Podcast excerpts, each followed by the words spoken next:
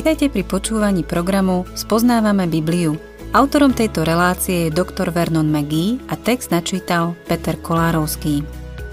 V rámci dnešného programu sa venujeme štúdiu biblickej knihy Genesis, ktorá sa tiež volá Prvá kniha Mojžišova.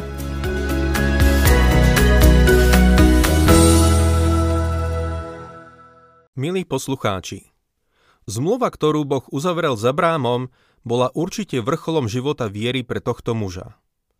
No napriek impozantnému obradu, ktorý túto zmluvu sprevádzal, Abrám nemohol zakryť skutočnosť, že v jeho každodennom živote sa nič nezmenilo. Abrám mal už skoro 90 rokov a jeho žena Sáraj 80. A stále márne čakali na potomka. Sáraj nakoniec navrhla svojmu mužovi, aby splodil dieťa s jej slúžkou Hagar. To takisto zodpovedalo vtedajšiemu zvyku, takže na tom nebolo nič zvláštne. Bol to však ich pokus do určitej miery pomôcť Pánu Bohu. So svojou trpezlivosťou boli na konci a už viac neverili, že Boh splní svoj sľub. Abrám vošiel k egyptskej slúžke Hagar a tá otehotnela. Tá bola na to patrične hrdá a začala pohrdať svojou paňou Saraj. Saraj sa na to viac nemohla dívať a za Abrámom mala na túto tému vážny rozhovor. V Genesis 16. kapitole 16. verši máme jeho odpoveď. Na to Abrám povedal Saraj. Pozri, svoju slúžku máš vo svojej moci. Nalož s ňou, ako uznáš za dobré. Keď ju Saraj sužovala, Hagar od nej ušla. Hagar ušla a to mohlo pre ňu znamenať smrť, no pre jej nenarodené dieťa to znamenalo istú smrť. Čítajme ďalej od 7. po 10. verš. Keď ju hospodinov aniel stretol pri pramení vody na púšti, pri pramení na ceste do Šúru, povedal jej Hagar, Sarajina slúžka, odkiaľ prichádzaš a kam sa uberáš? Ona odpovedala, utekám od svojej panej Saraj. Hospodinov aniel jej povedal, vráť sa k svojej panej a buď jej poddaná. Hospodinov aniel jej ďalej oznámil. Rozmnožím tvoje potomstvo tak, že ho nebude možné spočítať. Prikláňam sa k názoru, že anielom pána nebol nikto iný ako predpovedaný Kristus. Vždy hľadá stratených. To je pre ňo charakteristické. Hagar už bola veľmi ďaleko od domova. Vo štvrtej kapitole listu Galatianom Pavol používa tento príbeh ako alegóriu. Hovorí o Hagar a jej synovi ako o vrchu Sinaj, z ktorého bol daný Možišov zákon a takisto o zákonníctve a otroctve zákona. Ďalej hovorí o Saraj ako o slobodnej. Ide o to, že Saraj patrila Abrámovi. Bola jeho manželkou. Veľa ľudí dnes chce mať niečo iné. Chcú sa dostať pod zákon. Ale ako veriaci sme spojení s Kristom – Cirkev patrí Kristovi, hovorí Pavol, ako čistá panna jedného dňa bude Kristovou nevestou. Preto vám pripomínam, aby ste sa nestavali pod zákon. Zákon nedokážeme dodržať. Pokiaľ ide o cestu k Bohu, tak zákon už nepotrebujeme. Kto sa riadi zákonom a hľadá v ňom cestu k Bohu, podobá sa Hagar. To je to, čo Pavol vysvetľuje v liste Galatianom. Táto situácia privedie Saraj k veľkému zármutku a už ju aj priviedla, ale neskôr k ešte oveľa väčšiemu zármutku privedie Abráma. Hagar sa vracia späť, aby porodila chlapca. Chlapca, ktorý sa stal Abrámovým synom. Vráťme sa k nášmu textu a budem čítať 11. a 12. verš. Hospodinov aniel ešte dodal. Pozri, počala si, porodíš syna a dáš mu meno Izmael, lebo hospodin ťa počul v tvojom pokorení. Bude to človek ako divý osol. Jeho ruka bude proti všetkým a ruky všetkých budú proti nemu. Bude proti všetkým svojim bratom. Pozreli ste sa už niekedy na tento verš vo svetle 4000 ročnej histórie na Blízkom východe? Čo sa tam dnes deje? Izmaelovi potomkovia sú divokí ľudia. To je postáročia ten istý príbeh púšnych beduínskych kmeňov a je to naplnenie proroctva, ktoré Boh vyslovil. Síce vám povedia, že sú synovia Abrahámovými, ale sú tiež synovia Izmaelovi. S Abrahámom sú príbuzní cez Izmaela. Pokračujeme 13. a 14. veršom. Hagar nazvala hospodina, ktorý ju oslovil El Roy. Povedala totiž, či som tu nezahliadla toho, ktorý ma vidí? Preto sa tá studňa volá Ber Lachaj Roj a je medzi Kadéšom a Beredom. Aký milostivý je Boh voči Hagar. Nie je to jej hriech, takže Boh k nej pristupuje milosrdne. Dovolím si zopakovať, že verím, že aniel pánov tu nie je nikto iný ako Kristus, ktorý znovu vyšiel hľadať stratených. On je ten dobrý pastier a prichádza k nej s týmto dobrým slovom. Povedala totiž, či som tu nezahliadla toho, ktorý ma vidí? Toto je pre ňu niečo nové, čo si predtým nikdy neuvedomila. Egyptiania mali veľmi jednoduchú predstavu o Bohu. Premohla ju skutočnosť, že Boh ju vidí. Ale zastavme sa tu na chvíľu. Obávam sa, že v poznaní Boha sme pravdepodobne rovnako pozadu ako Hagar.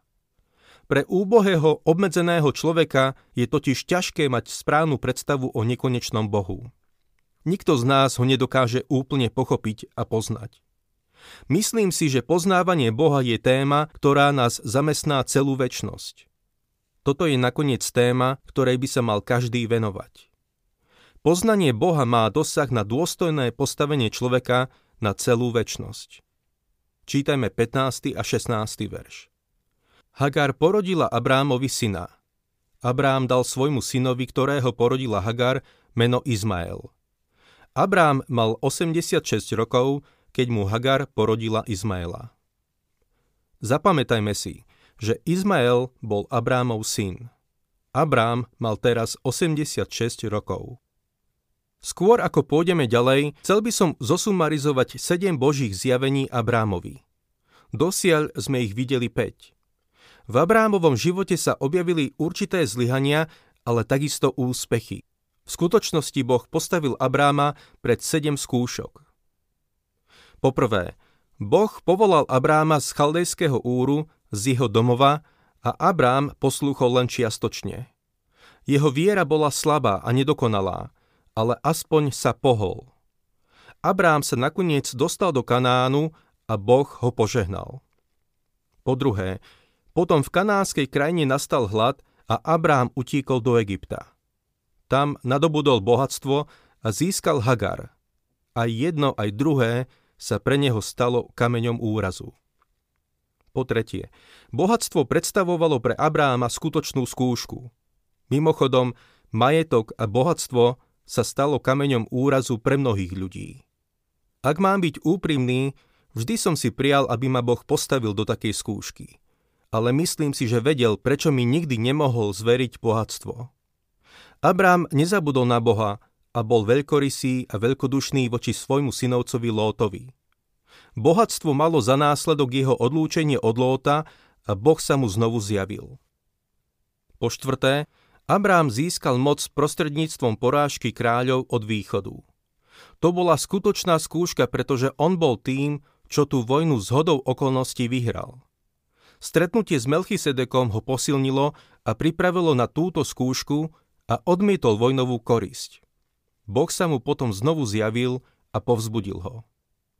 Po piaté, Boh oddaľoval syna, ktorého zasľúbil Abrámovi s jeho ženou Saraj. Abrám stratil trpezlivosť, nechal sa ovplyvniť svojou ženou Saraj a zobral veci do vlastných rúk. Tak sa dostal do oblasti mimo Božej vôle. V dôsledku toho sa narodil Izmael. Arabi dodnes trápia izraelský národ a myslím si, že v tom budú pokračovať až do tisícročného kráľovstva. Šiesta skúška sa uskutoční pri zničení Sodomy a Gomory v 18. kapitole a siedma pri obetovaní jeho syna Izáka v 22. kapitole.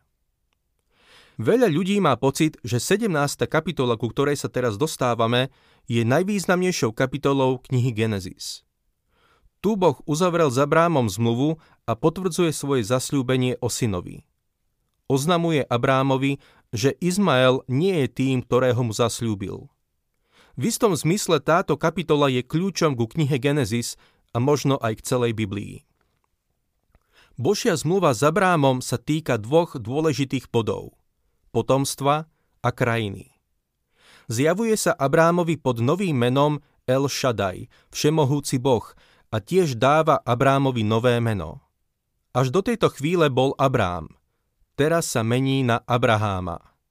Abrám znamená veľký otec a Abraham znamená otec mnohých. To, že Izmael nebol tým zasľúbeným synom, podáva táto kapitola veľmi jasne.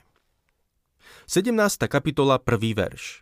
Keď mal Abrám 99 rokov, zjavil sa mu hospodín a povedal Ja som El Shaddai, choď stále predo mnou, buď bezúhonný.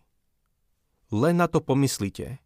Abrám mal 86 rokov, keď sa mu narodil Izmael a až o 14 rokov neskôr sa mu narodil Izák. Boh sa mu zjavil a povedal Ja som El Shaddai, všemohúci Boh, to je nové meno. Choď stále predo mnou, buď bezúhonný. Čítajme druhý verš. Uzavriem zmluvu medzi mnou a tebou a veľmi ťa rozmnožím. V tejto kapitole nájdeme slovo zmluva 13 krát. Keď sa 13 krát v 27 veršoch objaví slovo zmluva, znamená to, že Boh hovorí o zmluve. Toto je piaté Božie zjavenie Abrámovi. Prichádza nielen preto, aby s Abrámom uzavrel zmluvu, ale takisto potvrdil svoje zasľúbenie o synovi. Tým jednoznačne vylúčil, že by Izmael mohol byť tým zasľúbeným synom. V Rimanom 4. kapitole 19. verši Pavol hovorí Mal skoro 100 rokov a videl svoje odumreté telo i odumreté materské lono Sáry, no predsa neoslabol vo viere. Sárine lono bolo v skutočnosti hrobom. Bolo to miesto smrti. A zo smrti prišiel život. Izák sa narodil. Na záver 4. kapitoly Rimanom Pavol píše o pánovi Ježišovi toto. On bol vydaný za naše previnenia a vzkriesený pre naše ospravedlnenie. Život zo smrti. To je sľub, ktorý teraz Boh dáva tomuto mužovi. Abrám mal 99 rokov a to znamená, že Saraj mala 89. Keď sa narodil Izák, Abraham mal 100 rokov a Saraj 90. Čítame v našom texte 3. a 4. verš. Abrám padol na tvár a Boh mu povedal Toto je moja zmluva s tebou. Staneš sa otcom mnohých národov. Boh Abrámovi hovorí, že bude otcom mnohých národov. Dá sa povedať, že tento človek mal pravdepodobne viac detí ako ktokoľvek iný. Len si to predstavte. Za 4000 rokov máme dve veľké línie, Izmaelovu a Izákovu, a v každej boli milióny ľudí. To je rodina. K tomu ešte máme duchovné potomstvo, pretože ako kresťania sme deťmi Abrahámovými skrze vieru v Krista. V Rímanom 4. kapitole 16. verši Pavol píše v súvislosti s Abrahámom. On je otcom nás všetkých. To mimochodom zahrňa veriacich kresťanov, izraelský národ a takisto Arabov. Len si predstavte tie milióny ľudí. Boh tu hovorí, staneš sa otcom mnohých národov. A on to zasľúbenie naplnil. 5. verš. Už sa nebudeš volať Abrám, tvoje meno bude Abraham, lebo som ťa určil za otca mnohých národov. Abraham znamená veľký otec alebo otec výšin. Abraham znamená otec mnohých. Vsuniem sem jeden malý príbeh, aby som ilustroval niečo o Abrámovej viere. Jedno ráno Abrám a Saraj vstanú, robia niečo okolo stanu, keď sa tu, v ich oáze pri Hebronskom prameni, zrazu objaví skupina obchodníkov. Abrám im vyjde naproti a spýtajú sa ho, či by si u ňo mohli napojiť ťavy. Abrám im odvetí. Iste, obslúžte sa. Takisto vám doplním zásoby. Chceli by ste na chvíľu zostať? Oni povedia, nie, sme na obchodnej ceste a ponáhľame sa do Egypta. Jeden z tých mužov sa predstaví. Volám sa Allah. A druhý hovorí, moje meno je Alibaba. Ako sa voláš ty? A Abrám odpovie, volám sa Veľký Otec. Tí muži na to zvolajú, chlapec alebo dievča? Abrám povie, nemám žiadne deti. Muži sa len zasmejú a povedia, chceš povedať, že nemáš žiadne deti a voláš sa Abrám? Ako sa môžeš volať Veľký Otec a nemať deti? A so smiechom odchádzajú ďalej na cestu púšťou. O šesť mesiacov neskôr prichádzajú znova. Keď ich pozdraví, všetci sa zasmejú. Ahoj, veľký otče. Ale on hovorí, už sa nevolám veľký otec, Teraz sa volám otec mnohých. Obchodníci povedia, tak to museli byť dvojčatá. Ale Abraham im odvetí, nie, ešte nemám žiadne deti. Oni sa ešte viac rozosmejú a vravia, tak to už je aký vtip. Tu máme muža, ktorý bol otcom ešte skôr, ako mal nejaké deti. Abraham bol Abrahamom, otcom mnohých, v tom čase len vierou. Ale o 4000 rokov neskôr, ako tu sedíme, môžeme povedať, že Boh to skutočne naplnil. To pôvodné, ale i nové meno sa Abrahamovi dokonale hodilo. Dodnes je otcom mnohých. Vráťme sa k nášmu textu a budeme čítať ešte 6. a 7. verš. Preveľmi ťa rozmnožím a urobím z teba národy a výjdu z teba aj králi. Zmluvu medzi mnou a tebou a tvojim potomstvom vo všetkých pokoleniach robím väčšnou zmluvou, že budem tvojim Bohom i Bohom tvojho potomstva.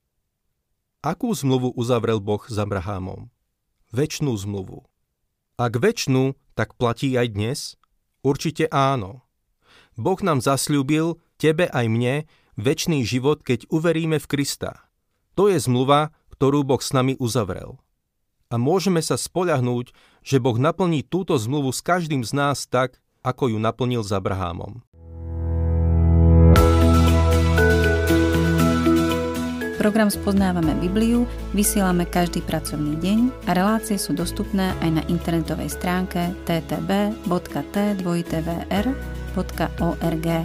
Ak sa vám program páči, chceli by ste nám nechať nejaký odkaz alebo by ste tento program radi odporúčili ďalším, navštívte facebookovú stránku Spoznávame Bibliu alebo nám napíšte na e-mailovú adresu spoznávame.bibliu zavináč gmail.com.